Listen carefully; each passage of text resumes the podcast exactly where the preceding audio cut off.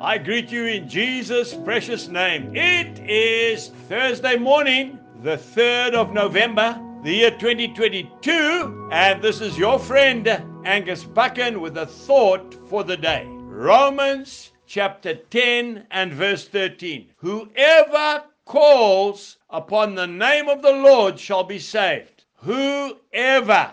Now, I looked up the Oxford Dictionary to find out the literal meaning of the word whoever. It means any person. That's right, anybody. It means regardless of who. It means it is used for the emphasis instead of who in questions like who is that? No, it means who talking about an individual, whoever calls upon the name of the Lord. Now, Mary Magdalene, you'll find that in Luke chapter 8, verse 2, seven demons were cast out of that woman. She was a woman of ill repute. She had a bad reputation. And yet Jesus saved her. Why? Because she called upon him. Zacchaeus, you'll find his story in Luke chapter 19 and verse 2. He was a bad man. He was stealing money from his own people. He was a tax collector. And what happened? Jesus saved him. Why? Because he called upon him.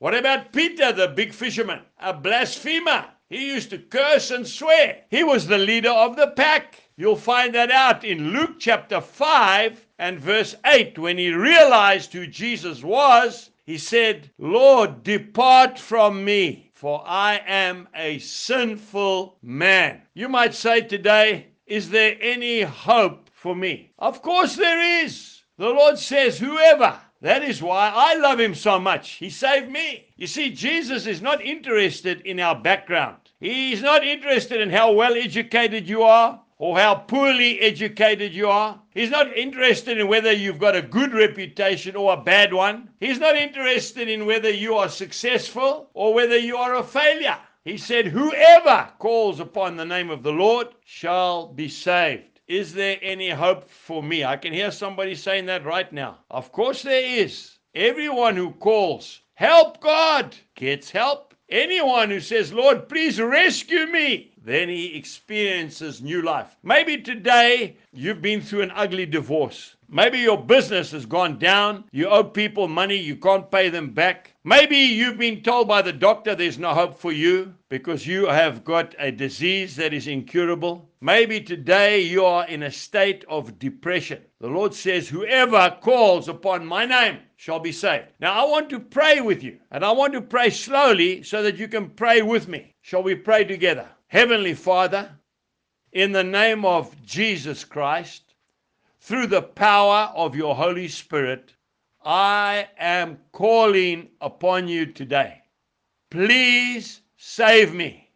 Save me out of my situation. I am so sorry for dropping the ball. I am so sorry for letting you down.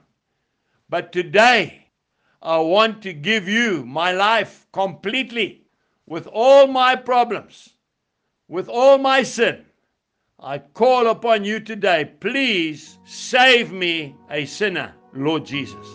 Amen. Have a wonderful day. God bless you and goodbye.